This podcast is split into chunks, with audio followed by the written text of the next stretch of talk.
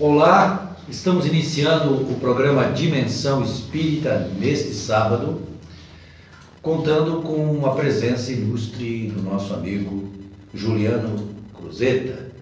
O Juliano é do Centro Espírita Libertação de Orleans. E sempre também que a gente precisa contar com a presença dele, ele vem correndo. Chega cedo, gente conversa aqui um dia a gente vai transmitir ao vivo as nossas conversas antes do programa, porque são tão boas quanto aquelas que ocorrem durante o programa. Tudo bem, Juliano? Como é que estão as coisas? Bom dia, bom dia, Giba, bom dia, Maurício. É um prazer estar com, a, com vocês aqui. A gente tenta, é, nessa hora que a gente tem aqui, passar um pouquinho do estudo que a gente faz da doutrina espírita mas é, são, lembrando que são sempre reflexões nossas a respeito da, do que a doutrina nos traz. Então é bom que o, as pessoas que nos acompanham, que depois veem através da internet, possam também refletir e ir no original, onde a gente cita as fontes, para poder também fazer a sua reflexão. Isso é importante, né? Essa observação que você está fazendo, Juliano. Mas vamos falar um pouquinho de outras coisas aqui antes de iniciarmos o programa. Né? Primeiro a gente vai informar a vocês que nós estaremos viajando, eu e o Edson, junto com o Coral Espírita, para Uberaba agora, que coisa é, no feriadão. Então, se vocês verem, então, podem assistir o programa durante a semana que vem, a semana que vem. Vem um, um local diferente, um cenário diferente, não estranhem, porque nós estaremos transmitindo lá de Uberaba. É o que nós estamos tentando, vamos tentar fazer. Fazer um programa lá, nós vamos acompanhado de muitos espíritos, palestrantes, talvez até consigamos é, catar algum por lá, né? Para conversar, mas a gente vai fazer sim o programa, a nossa ideia de fazer o programa lá. Nós vamos a Uberaba e Sacramento, na terra de Livres. Nós vamos para lá, então um desses lugares, lugares de, de, algum desses lugares a gente vai transmitir. Quem Tem que ser na hora do almoço. Né? Quem sabe consigo fazer uma live lá da casa do Chico, né? Sim, sim. Não, a, a, além esse é o programa Dimensão Espírita. O Dimensão Espírita é esse formato aqui de entrevista. Mas além disso, o Coral Espírita vai fazer as transmissões ao vivo, ah, dentro do site do. Né, do, do, do, do, não, do Coral Espírita mesmo. Coral Espírita, o Coral Espírita tem uma página. Tem uma página, né? E nessa página nós vamos fazer as transmissões.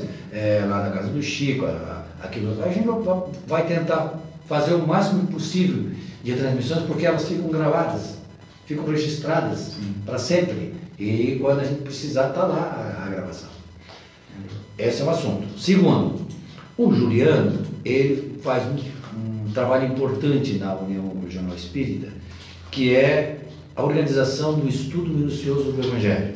Eu estou falando isso porque hoje tem uma etapa desse estudo. Eu gostaria que ele explicasse um pouquinho como é que funciona esse estudo minucioso do Evangelho. Então, é uma proposta da Nonauri, junto com a FEC, né, com a Federação Espírita Catarinense, também da Federação Espírita Brasileira, e a gente tem usado ou tentado, né, pelo menos, seguir o formato do estudo minucioso do Evangelho lá de Minas Gerais.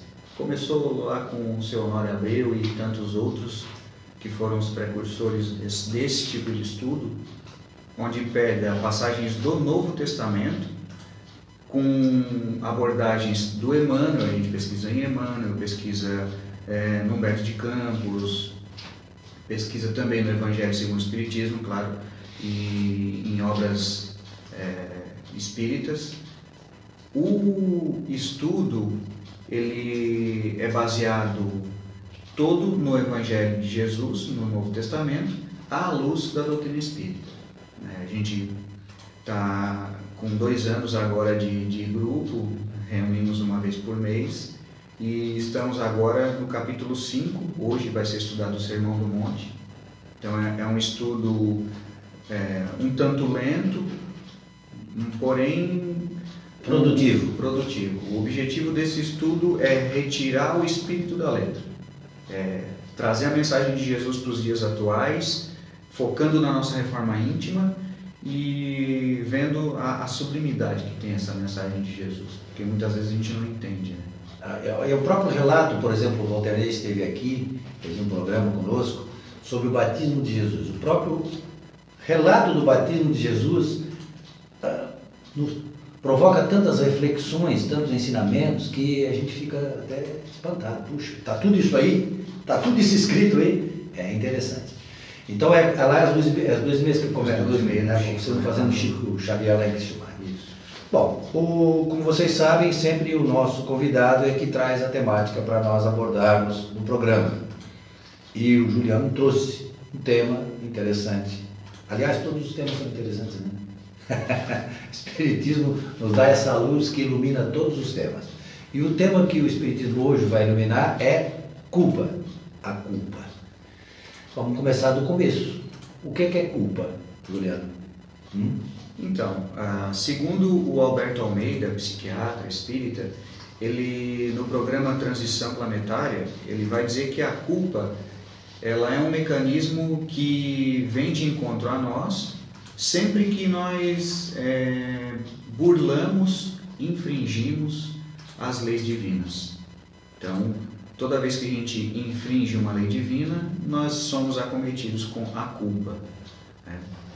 No nosso dia a dia, a gente pode dizer que a culpa ela vem é, de encontro a nós quando a gente é, deixa de fazer algo que deveria ter feito, por exemplo, um ente querido que a gente poderia ter ajudado, que poderia ter dito que, que o amava e hoje ele já não se encontra mais encarnado, é, ou alguma coisa que a gente fez e como diz a Joana de Ângeles, até em, em alguns momentos de inconsciência mesmo, de, de não saber o que estava fazendo, ou de uma coisa muito rápida que aconteceu, e a gente acaba fazendo algo, dizendo algo a alguém, num momento talvez de ânimos à flor da pele, discussões, acaba cometendo alguma, algum ato em desfavor de outro e a gente depois a consciência nos, nos pega isso, então a gente tem esse sentimento de culpa. Né? E aí remete para aquela famosinha palavra que a gente traz há muito tempo no nosso inconsciente, né? que foi gravado lá, que se chama pecado. Né? Pecado. Pecado. Verdade. Mas o que é pecado? Assim, para o Espiritismo, ah, o que é pecado? Então, nós temos uma base geralmente é, católica, eu falo por mim, né? Então, eu venho da Igreja Católica, onde a palavra pecado sempre foi uma palavra muito forte, relacionada a algo que não tem perdão, alguma coisa que é muito errada. Então, a gente geralmente associa a palavra culpa com a palavra pecado e fica com aquela sensação de que não tem mais o que fazer, que é uma coisa que não tem mais reparação. Mas se a gente for na, na origem da palavra, e tal qual Jesus a entendia, a palavra pecado significa errar o alvo ou acertar o alvo, pisar em falso. Então a gente imagina aquele alvo é, pintado de vermelho na, na, na, parede, onde a gente vai treinar um, um arco e flecha, por exemplo. Né? Nas primeiras vezes que vamos atirar a flecha no alvo, nós não vamos acertar. É óbvio, porque nós não estamos treinados. E, e nem isso. todas as vezes a gente vai acertar. E nem todas as vezes, é, é lógico. Depois de um certo tempo, com uma, uma é, trabalhando maior, a gente acaba acertando nesse alvo. Então acaba não errando mais. O pecado seria isso. É quando tu erra o alvo. Então, para o Espiritismo, é, é, o sentido é o seguinte: o erro faz parte do processo de evolução. Exatamente. Ninguém aprende a transitar nas leis divinas, porque é esse o objetivo da nossa, do nosso progresso né, individual. A gente vai transitando e vai aprendendo com a lei. Mas a gente é, é faz parte do nosso processo de evolução o erro. É, eu até gosto de citar, Juliano, o seguinte. Você imagina que você, você vai aprender uma conta de matemática muito difícil. Você erra 499 vezes. E na 500 você acerta. Tudo bem, acertou. Aquelas 499 vezes que você errou, Teve importância ou não teve importância? Teve um processo. Porque eu não chegaria a 500 sem passar pelos 499 também. O problema é que a gente, ao invés de focar no resultado final e vai somando essas vivências, trazendo essas bagagens, a gente foca nas, nas 499 vezes que errou, fica se culpando por isso, remoendo isso, trazendo remorso, e aí isso não é produtivo. A gente vai ver que a Joana Gênesis vai falar isso. Né? Mas é interessante, Giba, que tu falou, porque na questão 132 do Livro dos Espíritos, a gente vai ter o seguinte. Ó, para quem não conhece, esse é o Livro dos Espíritos, é o livro que trouxe a doutrina espírita. Aqui tem 1019 questões, com perguntas e respostas dos espíritos às perguntas de Kardec. A 132, vamos lá. Qual o objetivo da encarnação dos espíritos? Então, por que, que a gente está reencarnado? Por que, que nós reencarnamos tantas vezes, em tantos lugares, em condições diferentes, enfim? E aí a espiritualidade responde, né? Deus lhes impõe a encarnação com o fim de fazê-los chegar à perfeição, ou seja, impõe a nós, espíritos, a fim de nós chegarmos à perfeição. Isso é importante porque o nosso destino final como espírito é a perfeição espiritual. Né? Então eles dizem: para uns é expiação, para outros missão. Mas para alcançarem essa perfeição, tem que sofrer todas as vicissitudes da existência corporal. E aí está o acertar e errar o alvo. Sim, é interessante, eu sempre gosto da, dessa questão, porque ela tem uma palavra ali muito importante, que é o impõe. Né? Deus impõe a encarnação. Ele não pergunta para nós se a gente quer. Porque se ele perguntasse, é capaz de a gente dizer, não dá aliviado. Eu me lembro daquele aquele livro Memórias de um Suicida, um livro espetacular, em que o, o espírito Camilo Castelo Branco fica amarrando, se amarrando, fica amarrando no mundo espiritual, os outros todos reencarnam voltam, né? E ele fica lá, fica lá. Daqui a pouco ele diz, ó oh, meu filho, está na hora de tu, de tu voltar. Mas Gilberto, Juliano, se a gente for ler quanto bem, eu estava aqui pensando na palavra impõe, porque a palavra impõe é uma palavra forte e meio que foge um pouquinho do livre-arbítrio, né? Que Deus nos dá. Mas se a gente pegar a palavra impõe e colocar, olha aqui eu estou tentando mudar o livro dos Espíritos, né? Exato. Botar assim, lei de progresso, ela já fica com amenizado. Mas na verdade os Espíritos falam direto, né? Como, impõe é, porque pela lei do progresso. Para quê? Qual é o objetivo? Chegar à perfeição. Gente. Perfeito. Então, assim, é que, como o Camilo Castelo, a gente também é, é vadio na sim, nossa caminhada. É, e, aí, e a palavra é essa mesmo, a gente é vadio, a gente fica se, se escorando, fica baixando a cabeça e... Uma comparação boa é que você pode fazer com um aluno da escola. Sim. É? Então, naquela fase a gente, que a gente foi criança, tinha dia que a gente não queria ir para a escola, estava frio, a gente não estava com vontade, mas os pais nos impunham vai na marra, né? e se não e foi, bom, eles levavam. Que bom tá? Aí que bom que foi assim. Por que, que eles faziam isso? Para o nosso bem. Né? É fazer o certo. O que, que é um verdadeiro líder? O verdadeiro líder é aquilo que, aquele que faz a coisa certa, não a vontade da gente. Esse é escravo. Aquele que faz a, a, o, o, a que a pessoa quer é um, é um escravo. Aquilo que faz o que é necessário é um líder. É diferente. Os, e os pais nos, nos conduziam, nos lideravam, nos, indicava o verdadeiro caminho. E Deus é que sabe mais do que nós, do que nós mesmos, né? com certeza. Ele diz, meu filho, tu tens que passar por isso. Ah, mas não dá para dar uma aliviada? Não dá. Não dá porque a lei é para frente, é progresso. E aí, fazendo essa analogia, né, Giba, nós como crianças espirituais, é, ó, vai para a escola. Porque o adulto, ele sabe o que é melhor para a criança. E vamos colocar agora Deus como sendo esse adulto, né? numa metáfora. É Ele que sabe o que é melhor para nós, então por isso que Ele impõe. É um determinismo, não tem a não gente tem não querer. Né? Não querer. E depois ele ainda ó, tem que passar pelas vicissitudes. Tá? Nessa questão, duas, duas coisas importantes. Primeiro, essa imposição para o objetivo da perfeição. Segundo, para sofrer as vicissitudes. Quer dizer, nós temos as vicissitudes da vida, as coisas que vão vir, os acontecimentos da vida, que vão vir, que nós vamos atrair, né, ou que eles vão vir, são para quê? Para nós nos aperfeiçoarmos.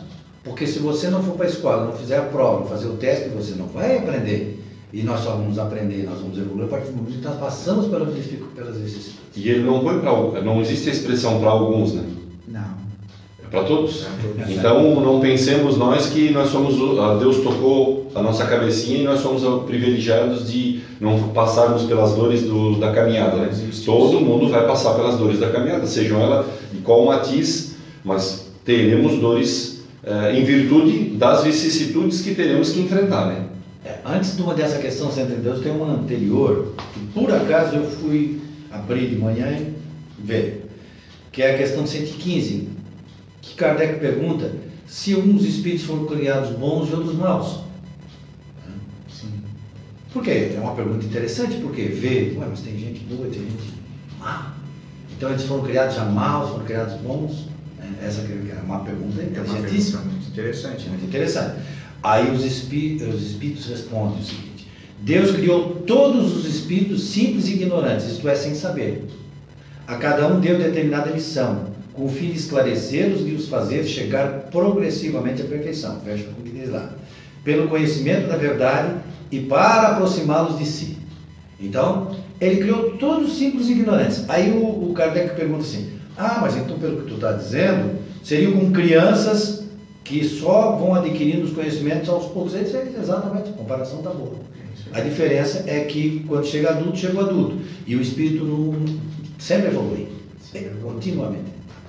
E aí também, né, complementando, é, na questão 133, é, com essa questão da- de, de ser criados simples e ignorantes, o Kardec faz a questão assim, tem necessidade de encarnação os espíritos que desde o princípio seguiram o caminho do bem?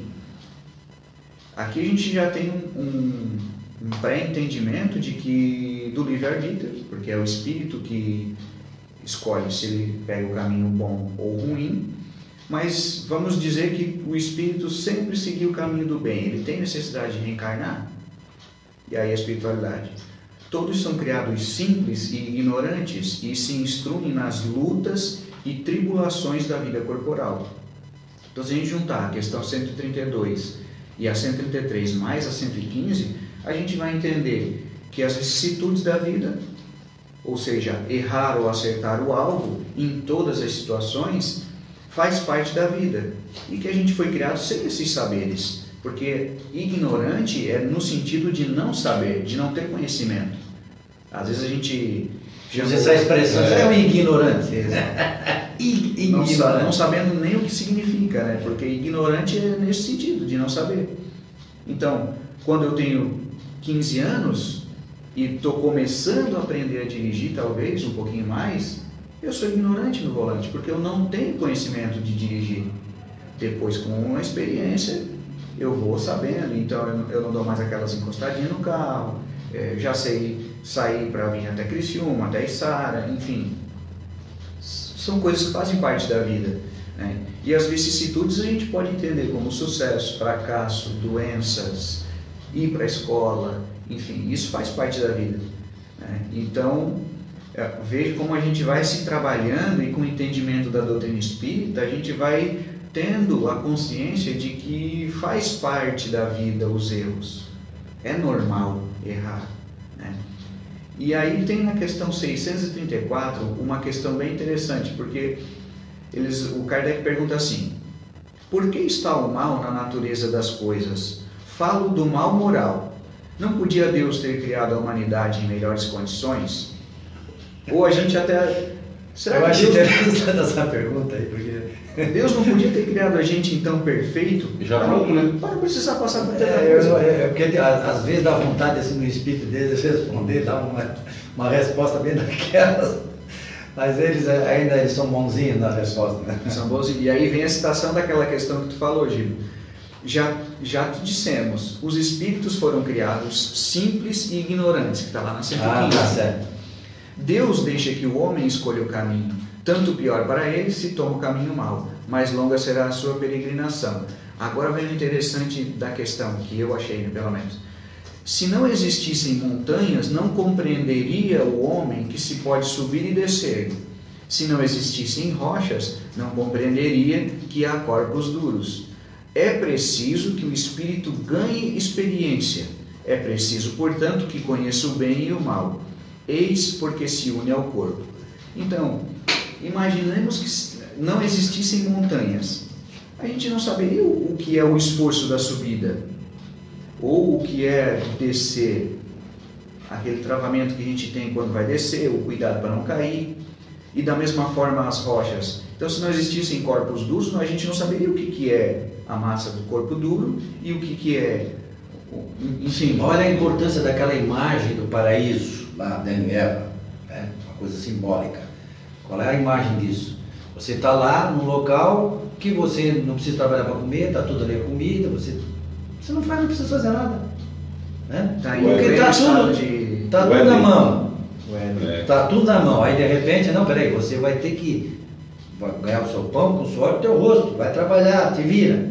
Olha a mudança de, de- de procedimento. Não, e aí a Olha a simbologia. O, o Deus se queima, né? né? Se a gente olhar na personalidade, como, como, como é escrita essa, essa, essa narrativa, ela é escrita com uma personalidade muito humana, né? Ele se queima. Não, não, parei, agora que tu errou, agora tu vai, tu vai ter que trabalhar. O pai falando pro filho, né? Agora que tu errou, tu vai ter que trabalhar. Chega de moleza dentro de casa. Vai ter, vai ter, é, as coisas, as coisas não vêm fácil, né? E o Haroldo fala que é bem interessante.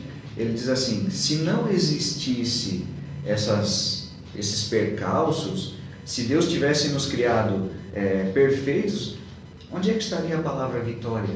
Conquista. Nós não saberíamos o que é conquistar, porque já, tinham, já teríamos ganhado tudo de mão beijada. Né? E, e realmente podemos pensar, a gente só dá valor nas coisas quando são conquistas nossas, porque quando é ganhado tudo de muito fácil, geralmente a gente não dá valor. Não dá valor e está criando um problema muito sério na criançada de hoje. Isso os psicólogos estão alertando, as pessoas que entendem do assunto, porque é, muitas crianças estão recebendo tudo aquilo que pedem. E aí quando eles chegam na escola, que ganham um não de alguma, alguma situação, o menininho que a, a namoradinha que ele queria não dar bola para ele, acabam até cometendo suicídio porque não está preparado para enfrentar a realidade da vida, que é as vicissitudes. As vicissitudes fazem parte da nossa vida. Fazem parte. É, faz- O não é importante na nossa vida. Aquilo que a gente não consegue é importante, porque como tu falou, porque quando a gente consegue, opa, é uma vitória minha, eu conquistei isso. Né? Deus sabe, ó, Deus sabe direitinho o que, que ele faz. Exatamente. E, e é uma questão interessante que tu falou, é, porque quando a gente está subindo, além de a gente ter o esforço da subida, nós estamos exercitando os músculos também. Então, quando um pai diz um não para um filho, ele está buscando exercitar no filho a resignação, o aprendizado de não ter tudo o que ele quer, porque a vida é assim. Aí, se a gente não aprende em casa, a vida ensina depois Da, da, da, de uma maneira mais dura. O Gilberto lembrou das derrotas que a gente, como pai, muitas vezes tenta. na- muitas vezes até na, na, no afã de cuidar né, do- dos filhos, a gente os envolve, né? E, É. evitando as derrotas dele, né? Só que o não talvez seja o primeiro exercício de derrota do filho, né? Quando ele te pede alguma coisa e tu diz não. Ele foi derrotado no- na, na, na pedida, na demanda dele. E nós, como pais, muitas vezes colocamos a mão na cabeça para cuidar. E aí digo, muitas vezes, com sempre. Eu digo que muitas vezes, não, na maioria das vezes, é a nossa boa intenção agindo para cuidar. E a gente tira ele da batalha e, e o, o resguarda. Mas o mundo ele é implacável. Uma hora ele vai pegar ele aqui do cestinho do cuidado e vai levar lá. E aí ele não tem essa, esse confronto com, essas, com esses percalços. E aí a gente já sabe o que, que acontece, né?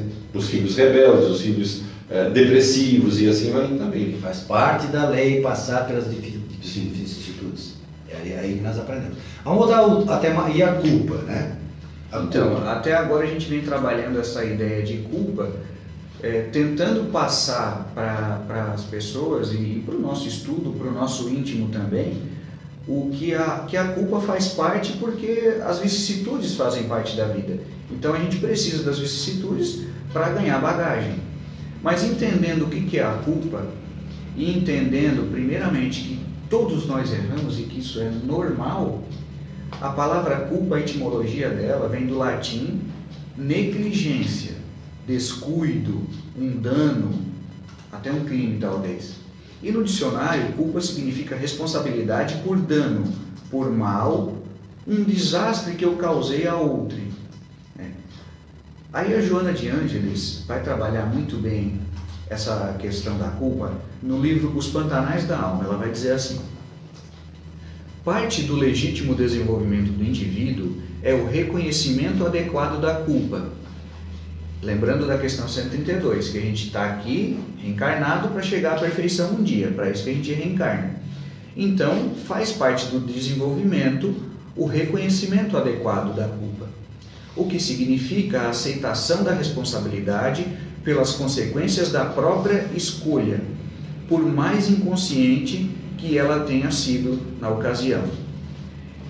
Quando a gente fala que as vicissitudes da vida fazem parte, que nós somos criados simples e ignorantes, e que faz parte errar, a gente não está dizendo que então ah, vamos errar que não tem problema. Não é isso. A gente tem que levar também para um lado do equilíbrio.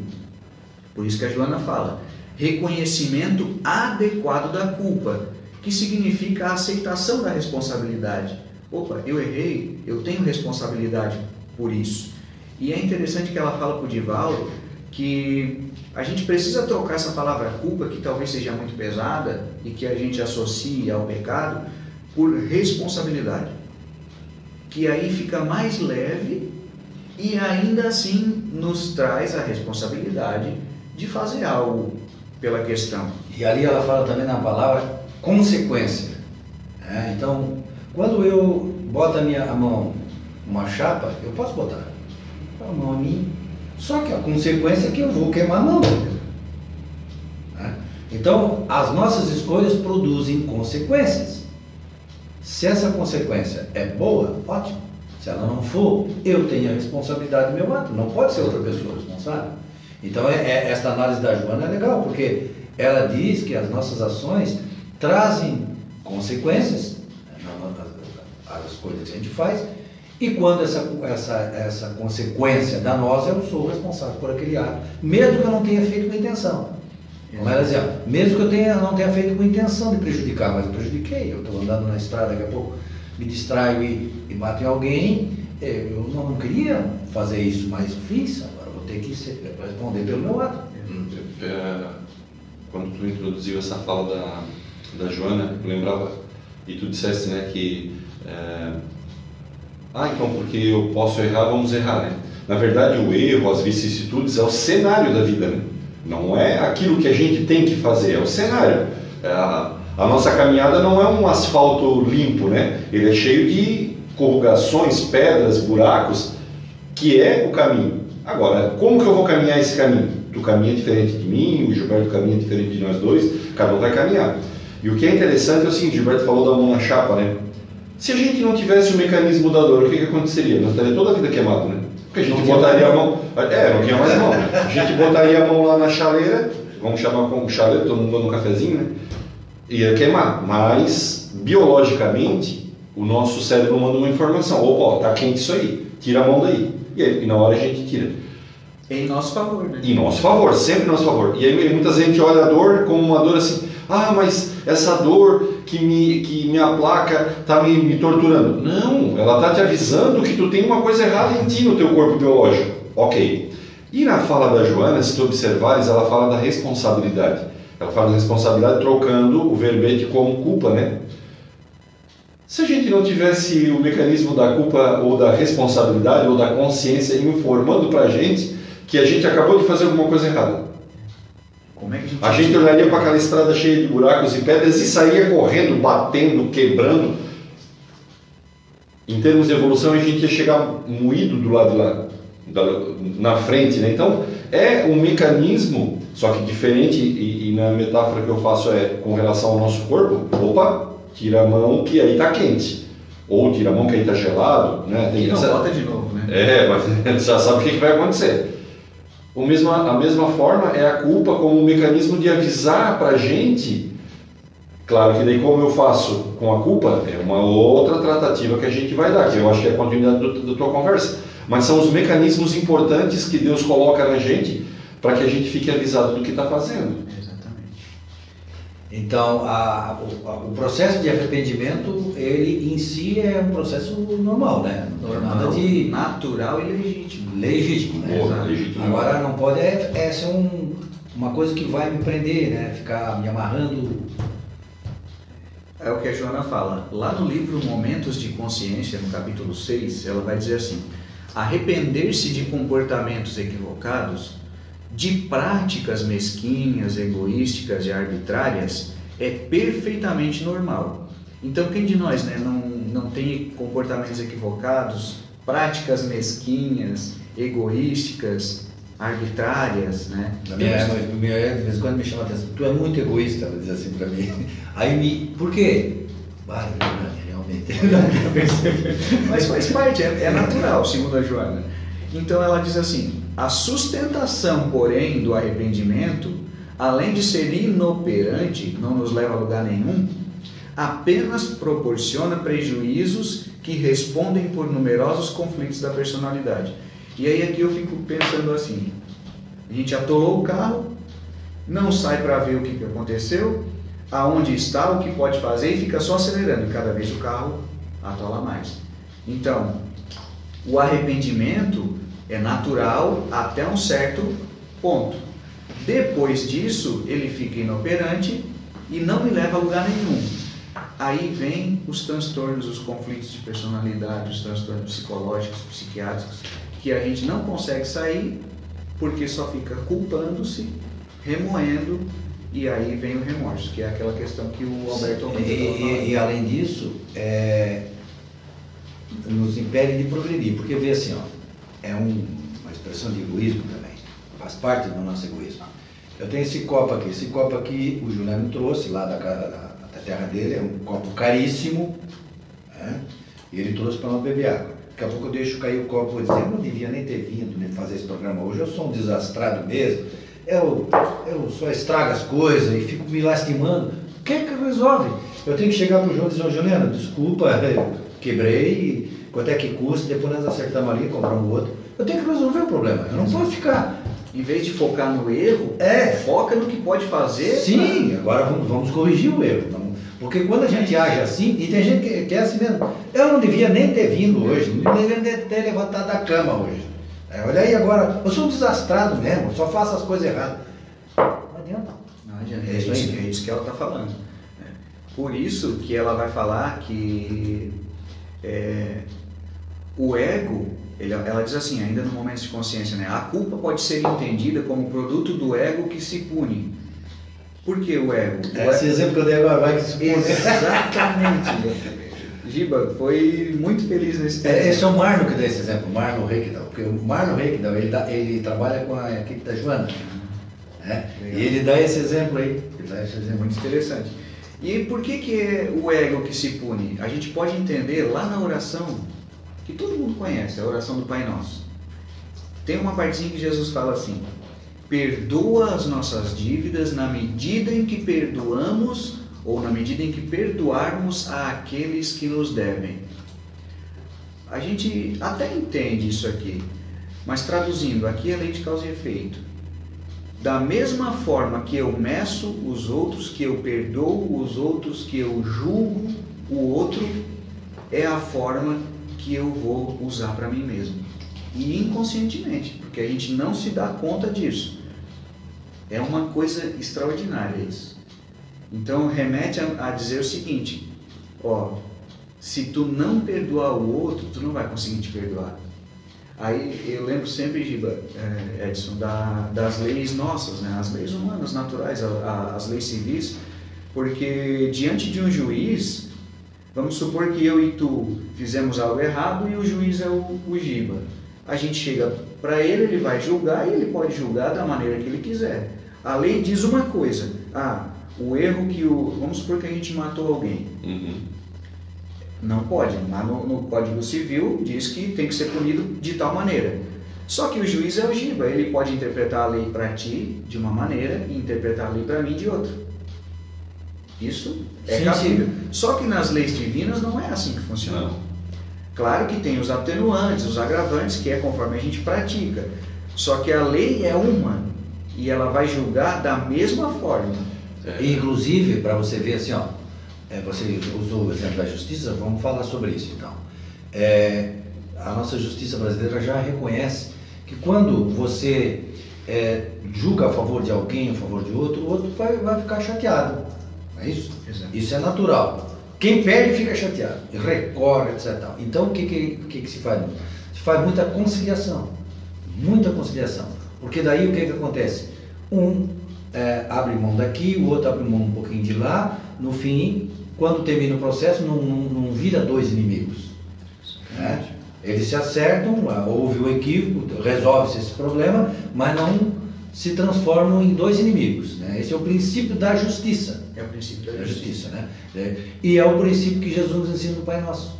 À medida que eu abro mão das minhas coisas, meu ego. meu ego, eu vou receber o mesmo de volta.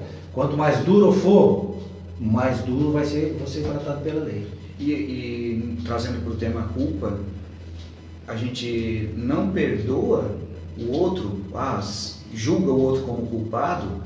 Vamos supor que a gente utilize um grau 7, vamos supor que existisse esse grau, né, de 0 a 10, e eu julgo o outro como culpado em um grau 7 ou em um grau 8, nessa intensidade. Inconscientemente, na mesma intensidade que eu vou me culpar e que eu vou me julgar. Isso a gente tem que ter noção.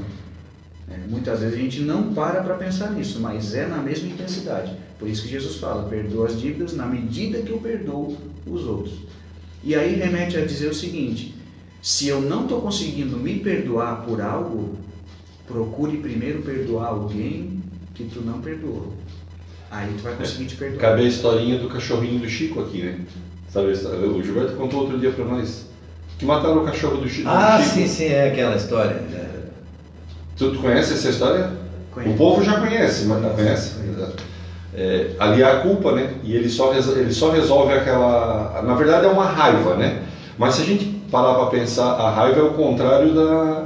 Essa revisão do, do contrário É, da culpa. como, né? como você citou o caso, Edson, você citou o caso, tem gente que não, que não sabe da história, vamos lembrar. O Gilberto não gosta de contar a história. É, nós vamos, Eu vamos só dei uma palha pra ele. vamos rapidamente, né? O Chico tinha um cachorrinho que, ele- quando ele trabalhava na Ministério da Fazenda, não lá em Uberaba, lá em Pedro Leopoldo, Fazenda modelo? fazendo modelo, e um dia apareceu um cachorro que tinha sido atropelado, possivelmente atropelado, porque estava com as patas dentárias prejudicadas, e o Chico cuidava daquele cachorro. Cuidava, cuidava, vinha do serviço e cuidava daquele cachorro de noite, cuidava. Aí um dia o cachorro morreu. O Chico chegou na, na hora, inclusive, assim, parece que ele estava esperando por mim, para mim chegar e ele morreu. Passa um tempo, a irmã dele vai conversar com a vizinha e a vizinha diz, olha, eu matei o cachorro do Chico. E aí foram falar com o Chico, o Chico ficou chateado. Mas por que, que ela fez? Não, ela fez por bem, porque ela via que você estava sofrendo muito com aquilo, etc e tal. E então, estava na hora já do cachorro ir. Quis ajudar e É, quer ajudar. Tudo bem. O Chico não disse nada, não, não reclamou nem nada. Só que o serviço dele já não estava mais sendo daquele jeito que era. E aí ele perguntou para o Armando o que estava acontecendo. Eu disse, claro, tu tá com aquela mágoa ainda? Não, eu já, aquela mágoa eu já paguei, não. Tu só vai apagar essa mágoa quando tu for lá dar um presente para ela. Aí ele assim, presente? Mas eu fui prejudicado, agora eu tenho que dar um Tem que dar um presente. presente, como é que é esse negócio? Não, é isso aí. Só isso que vai acabar. Aí quando, é, o que, que ele fez? Ele pediu para a irmã conversar com essa vizinha e descobriu que ela queria uma máquina de costura, que a máquina de costura ia usar para fazer serviços, ganhar dinheiro e tal. Que era o sonho dela, só que era muito caro. O Chico foi lá na loja, comprou uma máquina de costura, a prestação assim, daquelas bem, bastante Ficar cara desse tamanho? um funcionário da loja ele trouxe quando a- ele chega com a máquina de costura para entregar para a senhora, para a mulher, né? A mulher, ela ficou tão feliz, tão feliz que saiu uma luz assim dela e foi lá e desmanchou Chico. aquele, aquele preto que ainda estava lá no coraçãozinho do Chico. né? Então olha só que coisa maravilhosa, né? E era um sentimento em dois, né? Porque provavelmente ela se sentia culpada de ter feito aquilo pro Chico, ela achou que estava fazendo um bem e não- e não fez. Vicissitude faz parte da experiência e o Chico magoado com ela. Então, um sentimento, uma atitude, por isso que Jesus fala, né? Retribuir o mal com o bem. E aí apaga, um, um uma coisa só apaga os dois. Apaga o sentimento de Eu, culpa. eu nela. trouxe essa fala porque a gente tem duas relações aí. Tem a moça que tentou ajudar ele e fez alguma coisa, e na cabeça do Chico ela foi culpada pelo, pela morte do cachorrinho. Obviamente foi no sentido de tê-lo feito, né? Sim. Mas a intenção dela era a melhor possível. Era a melhor possível. E muitas vezes, quando tu fala aqui no Pai Nosso, a gente não perdoa o outro, porque o outro a gente impõe lá nele um, um- um quantitativo de culpa. Não, ele tá louco, eu vou perdoar ele, pois ele fez isso para mim. Ele é culpado e a gente fica usando essa palavra Ele que tem culpado. que é pedir culpa. desculpa para mim? É, ele é que tem que pedir desculpa para nem- mim. E aí a fala da- do Pai Nosso é bem tranquila. Tu só vai realmente ter essa, essa nova sensação de Sossego. alívio, porque é de alívio e sossego, seja da culpa daqui para lá ou de lá para cá, não importa, quando tu não tiveres mais cobrando, e tu cobra na mesma medida. Exato. A gente que faz os pesos da nossa balança, né? Não é uma outra pessoa que confecciona os pesos da nossa balança. E a gente não se dá conta disso, né? É porque quando a gente fala de culpa, muitas vezes é a culpa eu me culpando. Mas na maioria das vezes a gente culpa os outros, né? Exatamente. A gente está sempre observando, não, mas ele me fez uma coisa errada. E passa uma encarnação inteira bravo com uma pessoa por uma coisa muito pequena que ela te fez na infância e aquilo fica numa mágoa guardada no teu coração, culpa daquela pessoa, né? Supondo a gente culpa daquela pessoa, e tu estraga uma encarnação inteira. Tu arrasta aquele grilhão de culpa dos outros. E ainda leva depois para cima. Ah, com certeza, né? Com E serve certeza. como um tampão que não deixa a gente ver as possibilidades, né? Não, é uma cegueira, né? É uma cegueira. É uma, Cegueira. é uma catarata espiritual, né? Podemos dizer assim. Espiritual. E aí eu botei até uma imagem no, no, no- no próximo slide aqui da, da nossa... Ah, isso tu usa numa palestra? Aham. Ah. Porque eu coloquei, gente, é, vocês não estão vendo, é claro, mas a gente colocou o super-homem e a mulher maravilha. Porque também as nossas culpas, as nossas frustrações, vêm disso. De a gente achar que tem, precisamos ser perfeitos agora, não podemos errar, o outro tem que ser perfeito, o outro tem que ter superpoderes, não pode errar também. E aí a gente vai trazendo isso para nós, vai trabalhando isso erradamente, trazendo esses valores errados e aí acaba no sentimento de culpa, no transtorno eh, de personalidade, conforme a Joana falou, né? E olha que isso está muito relacionado com a, a reencarnação, porque hoje nós somos a soma das reencarnações que já tivemos. Então, quantas, em quantos países já moramos, quantas línguas já falamos, quantos serviços já prestamos? Pega assim, ó. Nós somos o melhor de nós agora. É, pega 15 mil. 15 mil anos de civilização. Vamos contar só os 15 agora, recentes. 12 mil de guerra. Aí não dá, né? Aí tu tem todo o registro no teu inconsciente de todo esse conteúdo que afeta Medos. a tua vida. Medos, cuidados, né? É, A gente vive se Você na escondendo. mata, É. você viveu lá com os animais preocupado a qualquer hora, é, que é, a qualquer hora de ser atacado. Né? E relacionando é, essa, esse super-homem que a gente almeja ser e não é, a gente vai trazendo bagagem para a nossa experiência que vai só somando negativamente. Até a, a gente deu o exemplo de, né, na- nessa palestra, nessa explanação que a gente traz, do seguinte: vamos para o Nordeste brasileiro, em pleno verão, vai levar casaco de pele, luva, enfim, coisas do inverno? Não vai, bota. né? Lembrando da questão 132, a gente está aqui para ser espírito perfeito, para, aliás, arrecadar a bagagem para ser um dia espíritos perfeitos. Sermos, né? E aí leva a bagagem que não precisa, o que, que acontece? Só vai pesar nas costas. É Mas se tu observar, eu acho que outro dia o Gilberto conversava, não sei se foi aqui no nosso programa ou num outra fa- outro lugar que nós estávamos aqui, mas está implícito no nosso inconsciente de que nós somos super-homens. Porque o próprio Deus colocou na nossa consciência de que nós seremos perfeitos. Quem que é perfeito? Um super-homem, uma mulher maravilha. São os nossos arquétipos de ah, seres perfeitos, que podem tudo. Na verdade, a gente, e o próprio Cristo falou, "Vo- vós sois deuses. Ele não falou isso para nós? problema, o problema é que a gente quer associar com a parte material. Material. Exatamente. E assim, né? Aí eu vou fazer uma tentativa. Ah, o super-homem consegue olhar através da parede, né? Vou fazer um exemplo prático do super-homem. Consegue olhar através da parede, ele tem a visão de raio-x. Aí eu quero olhar através do comportamento do meu amigo. Vou fazer uma analogia aqui. Eu não consigo. Aí, mas eu sou super-homem. Eu penso, pensa a minha consciência, mas eu sou super-homem. Eu consigo ver. Não, você não consegue. Aí eu erro, né? Eu estou fazendo um exemplo que me causa um erro. Esse erro traz a culpa. Na verdade, a gente quer ser uma coisa, mas não entende o momento em que a gente está para esta coisa. Seremos um, um, um Deus no sentido de perfeição? É certeza. Isso é uma certeza. Mas o problema é que a gente quer ser agora. A gente quer ser agora. Sem a devida experiência, sem as devidas bagagens, né?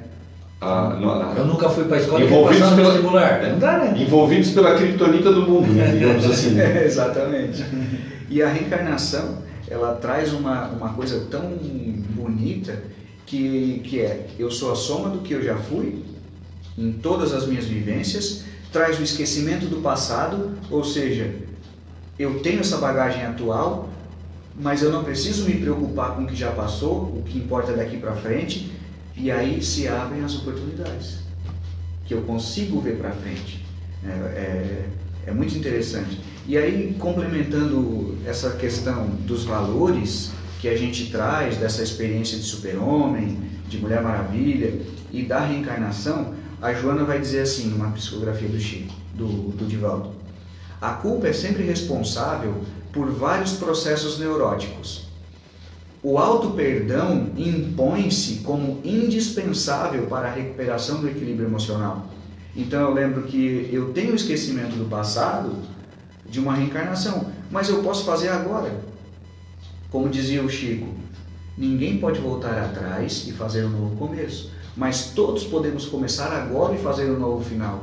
Então, se a reencarnação é uma lei divina que me faz esquecer, eu posso também de agora para frente, não preciso esperar para reencarnar de novo. Sim. Posso começar agora com o auto perdão. Até porque a vida é uma só. Exato. E por isso que ela Ah, fala... na próxima encarnação eu vou fazer. Precisa? A vida é uma só. Se tu observar, tu colocou uma coisa muito importante que o mundo está tá passando por agora: a frustração. A frustração talvez seja, eu possa fazer uma analogia com uma definição de que ela é um, um, uma, um, um sub uma, um subsentimento da culpa, porque eu tentei fazer alguma coisa, não consegui, aí eu me frustro, que não é uma diferente de uma culpa de não ter feito bem feito e aí então ter encontrado êxito. O que, que as pessoas querem hoje? Querem ir para as redes sociais e impressionar. Impressionar. Ela não consegue impressionar. O que, que acontece? Ela se frustra. Aí ela cai para dentro de si como se ela fosse um perdedor. E aí fica naquele. e tenta de novo e não consegue.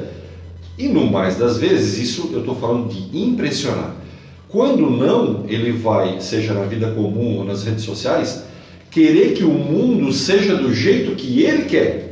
E o mundo, eu vou dizer para vocês, não é do jeito que a gente é quer. Do, jeito que Deus quer. É, ele é. O mundo é o mundo e a gente é que tem que se adaptar a esse mundo. Obviamente, uh, as caminhadas a gente faz. Né? Quando eu digo adaptar, não é simplesmente fazer o que o mundo quer. A gente tem a livre consciência e tem as responsabilidades de fazer escolhas. Então, mas essas imposições que a gente faz só nos traz frustração. E eu digo que eu digo com toda certeza de que o maior problema do mundo hoje das frustrações e das depressões é os quereres de mudança que a gente quer mudar o mundo e o mundo não está nem aí. Cada um vai fazer do jeito que quer e não do jeito que a gente quer, e a gente fica frustrado e fica, uh, ao invés de caminharmos na mesma correnteza, nadando sempre no contra, né? Sim, por isso que a gente trouxe a questão dos valores, porque eu jogo valores para a sociedade que eu acho que são certos, a sociedade impõe esses valores para mim, e eu vivo nessa muvuca, vamos dizer assim, de ser perfeito, de querer ser perfeito, e aí não consigo, aí me culpo. É, e aí por isso que a Joana fala, né? Então, o auto perdão nesse é, entendendo agora que os erros fazem parte da vida, das vicissitudes, ele se faz essencial para uma existência emocional tranquila. Ela vai dizer isso.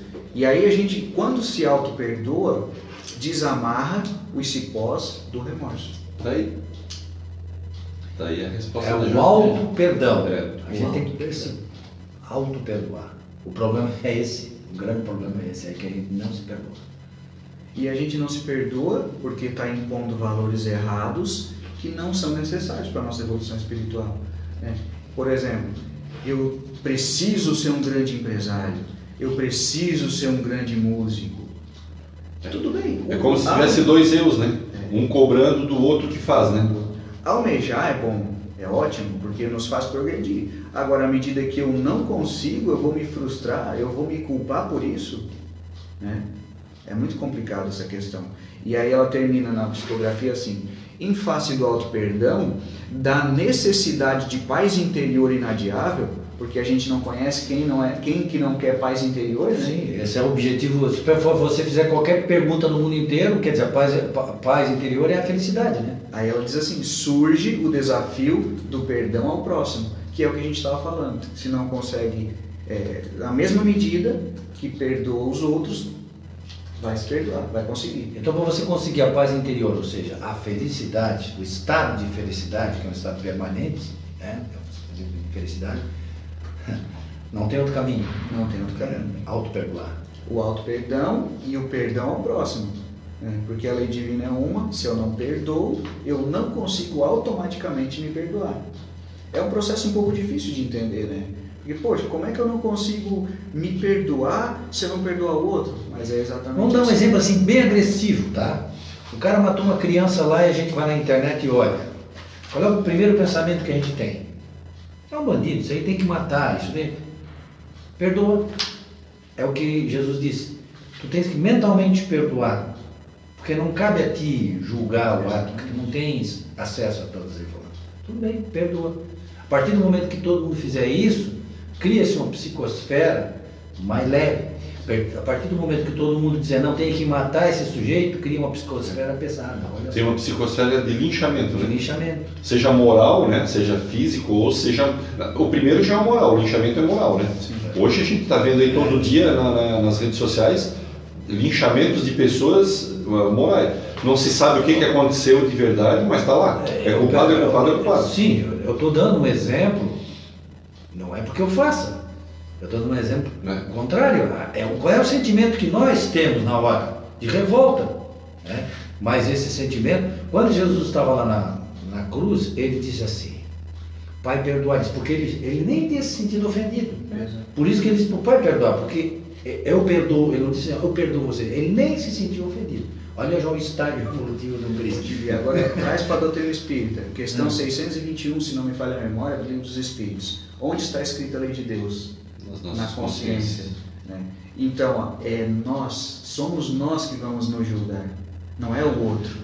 Mas daí a gente se prevalece do véu do esquecimento para não lembrar que está na nossa consciência. é verdade. E aí, ainda, para a gente poder entender um pouco melhor esse processo de culpa, de arrependimento e tal, no livro O Céu e o Inferno, da codificação Kardec, nós vamos encontrar o Código Penal da Vida Futura. Exatamente. São vários artigos lá que vão dizer o processo que a gente precisa passar, Como é que funciona a justiça de Deus? como é que funciona. O Giba resumiu. É isso aí. É, como é que funciona? Está aqui nesse livro, é maravilhoso. Então, esse foi o livro da codificação, todos eles são maravilhosos. Esse aqui, quando eu li, eu me apaixonei por esse livro aqui, porque é a explicação mais que eu conheço de livro por aí sobre a justiça divina. Como é que funciona a justiça divina? funciona a justiça divina. E no item 16, por exemplo, vai tratar da- dessa questão que a gente está falando, vai dizer assim, ó, o arrependimento, conquanto seja o primeiro passo para a regeneração, não basta por si só. Então, eu admiti que eu errei, a responsabilidade, aquela questão que nós estávamos falando, Não confundir com remorso. né? não confundir com remorso. É, Entendimento. Ele é preciso, mas só ele não basta. São precisas outras duas coisas que ele vai falar: a expiação e a reparação. Então, o arrependimento, a expiação e a reparação constituem, portanto, as três condições necessárias para apagar os traços de uma falta e sua- suas consequências. Aqui a gente abre um parênteses porque o Emmanuel vai dizer o seguinte: que expiação é só para aqueles espíritos que são renitentes no mal. Ou seja, lembra do Pedro, o que, que ele fala? Que o amor cobre a multidão de pecados? Uhum. Quando não vai pelo amor, vai pela dor. É Por isso, da expiação. sim. E além disso, também é, a expiação aqui se entende no sentido da consequência do ato. Exatamente. né? Eu vou ter que passar pela consequência do ato. Se eu é, causei algum prejuízo, eu tenho que sofrer a consequência daquilo que eu fiz. Então, por exemplo, se eu botar a mão numa chapa, eu tenho que sentir a dor. Sentir a então, a expiação também é a consequência da minha ação, porque ela não passa impune. Agora, eu vou esco- escolher duas formas, como você falou, de pagar esse, esse, esse equívoco que eu cometi. Pelo bem com a moeda do bem, uh, do amor, ou com a moeda da dor. Então eu escolho a moeda de pagar. A escolha é minha. Se eu quiser escolher a, a moeda do amor, eu não preciso passar necessariamente por, por, por uma. Por grandes dores. Grandes dores, certo?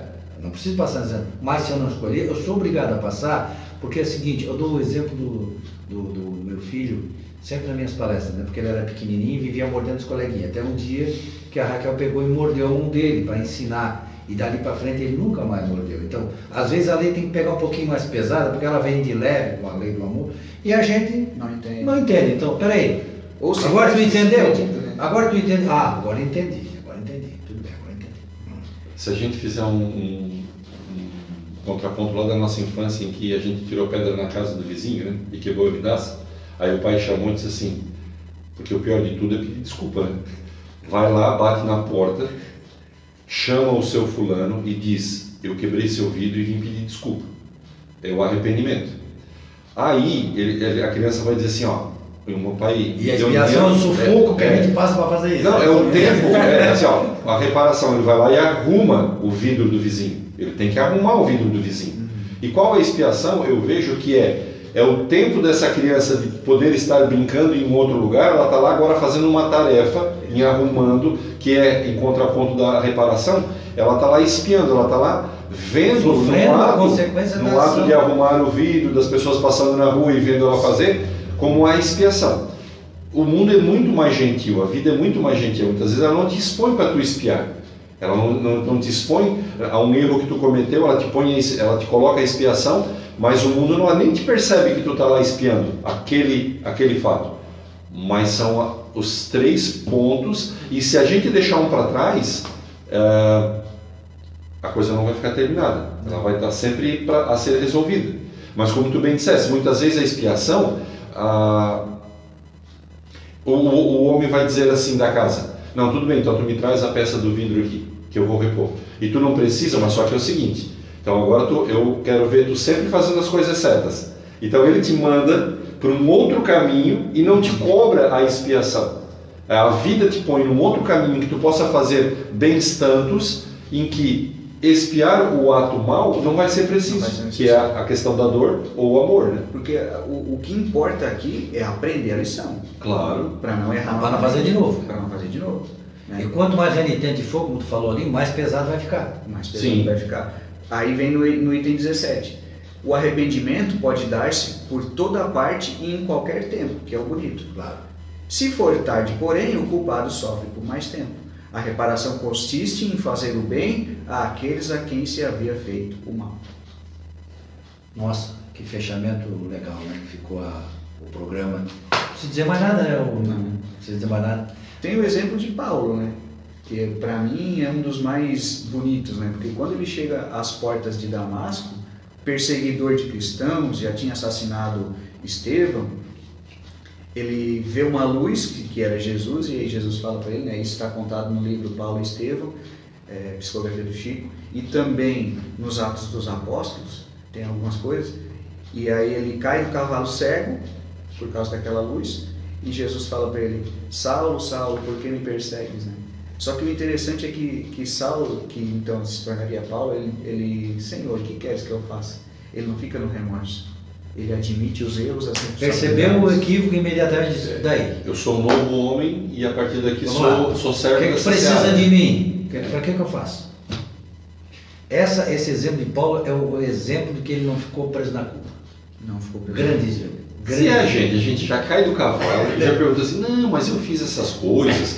Porque teve pessoas que pediram para mim fazer essas coisas, sabe? A gente ia começar a fazer. Era lei que dizia. É, é, sabe, Jesus, a, a, dá uma olhadinha para essas. A gente ia começar a botar um monte de desculpas e, e, e... eu sempre digo para os meus filhos o seguinte: fez alguma coisa errada, vá ao teu chefe, né? Vá ao teu aquele que coordena as coisas e diz assim, ó acabei de fazer uma coisa errada. Porque a partir do momento que tu declara o erro, não há uma outra consequência senão consertar o erro. Sim. Não se procura culpado, porque o culpado já se declarou. Ah, todo o processo de, de melhora, de, de, ajuste daquilo que foi feito é muito mais rápido e as pessoas não ficam procurando, porque a maior, a maior O maior dilema da coisa é a procura do culpado. E o culpado se esconde, quem é o culpado, o culpado está onde. Não é procurar resolver o problema, é, é a procura do culpado. Então, é, Saulo, é bonito esse desenho, né? É, Senhor, o que queres que eu faça? E pronto, pronto acabou-se. Juliano, muito obrigado pela participação no programa mais uma vez. É, e seja sempre bem-vindo. Sempre que tiver um tema desse, tu avisa para nós, para a gente trazer aqui, né? Porque isso é muito enriquecedor, né? Tanto para as pessoas, para nós aqui que, que lidamos com o Espiritismo, como para as pessoas que estão nos acompanhando aí por esse mundo afora. É, esse programa que as pessoas têm oportunidade agora pela internet de ver onde quer que elas estejam. E o interessante é que esse programa fica gravado, então ele pode ser acessado a qualquer momento. E com certeza esse tema que foi abordado hoje, culpa, vai ser bastante acessado. As pessoas acessam pelo, pelo, pelo título, né? Pelo título. Então, culpa, opa, vamos, vamos ver o que é isso aí. E lembrando, né, Que Sim. a gente sempre faz, é, procura fazer as explanações é, com as nossas vivências. Sim. então, Vamos falar esse, de coisa da China. É, esse tema a gente fez buscando entender os processos da gente mesmo. Por que, que a gente se culpa tanto e por que, que a gente não consegue sair desse lodaçal, dessa patinação, vamos dizer assim, né? E é interessante o que o Espiritismo está Só lembrando, ah, nós também criamos um canal no Spotify é, para o podcast do Dimensão Espírita. Daí é só para ouvir. O pessoal que dá, quer dar uma caminhada e botar um programa para ouvir, que é diferente do vídeo, que requer um pouco mais de internet e tal. É, isso foi a pedido de um colega nosso que disse: Ah, eu gosto de caminhar, mas é ruim de ver o programa no vídeo, porque consome mais internet, essas coisas. Então, vale um pouquinho, vamos criar o um podcast que daí se ouve o programa. E eu coloquei uh, o endereço do podcast agora na nossa conversa do programa de hoje, mas também é só entrar no Spotify e colocar programa de é, Dimensão Espírita e vai aparecer lá o nosso símbolo, aquele símbolo roxinho, e todos podem usufruir de todas as palestras do ano de 2018 e 2019 que estão lá. Então, lembrando que nós, eu e o Edson, estaremos com mais 50 pessoas aqui espíritas da região sul, com o Coral Espírita, é, em Uberaba, né, nos próximos próxima semana, feriadão, né? E que a nossa intenção é transmitirmos o programa de lá. Então aguardamos vocês nos acompanharem, nos prestigiarem e até semana que vem.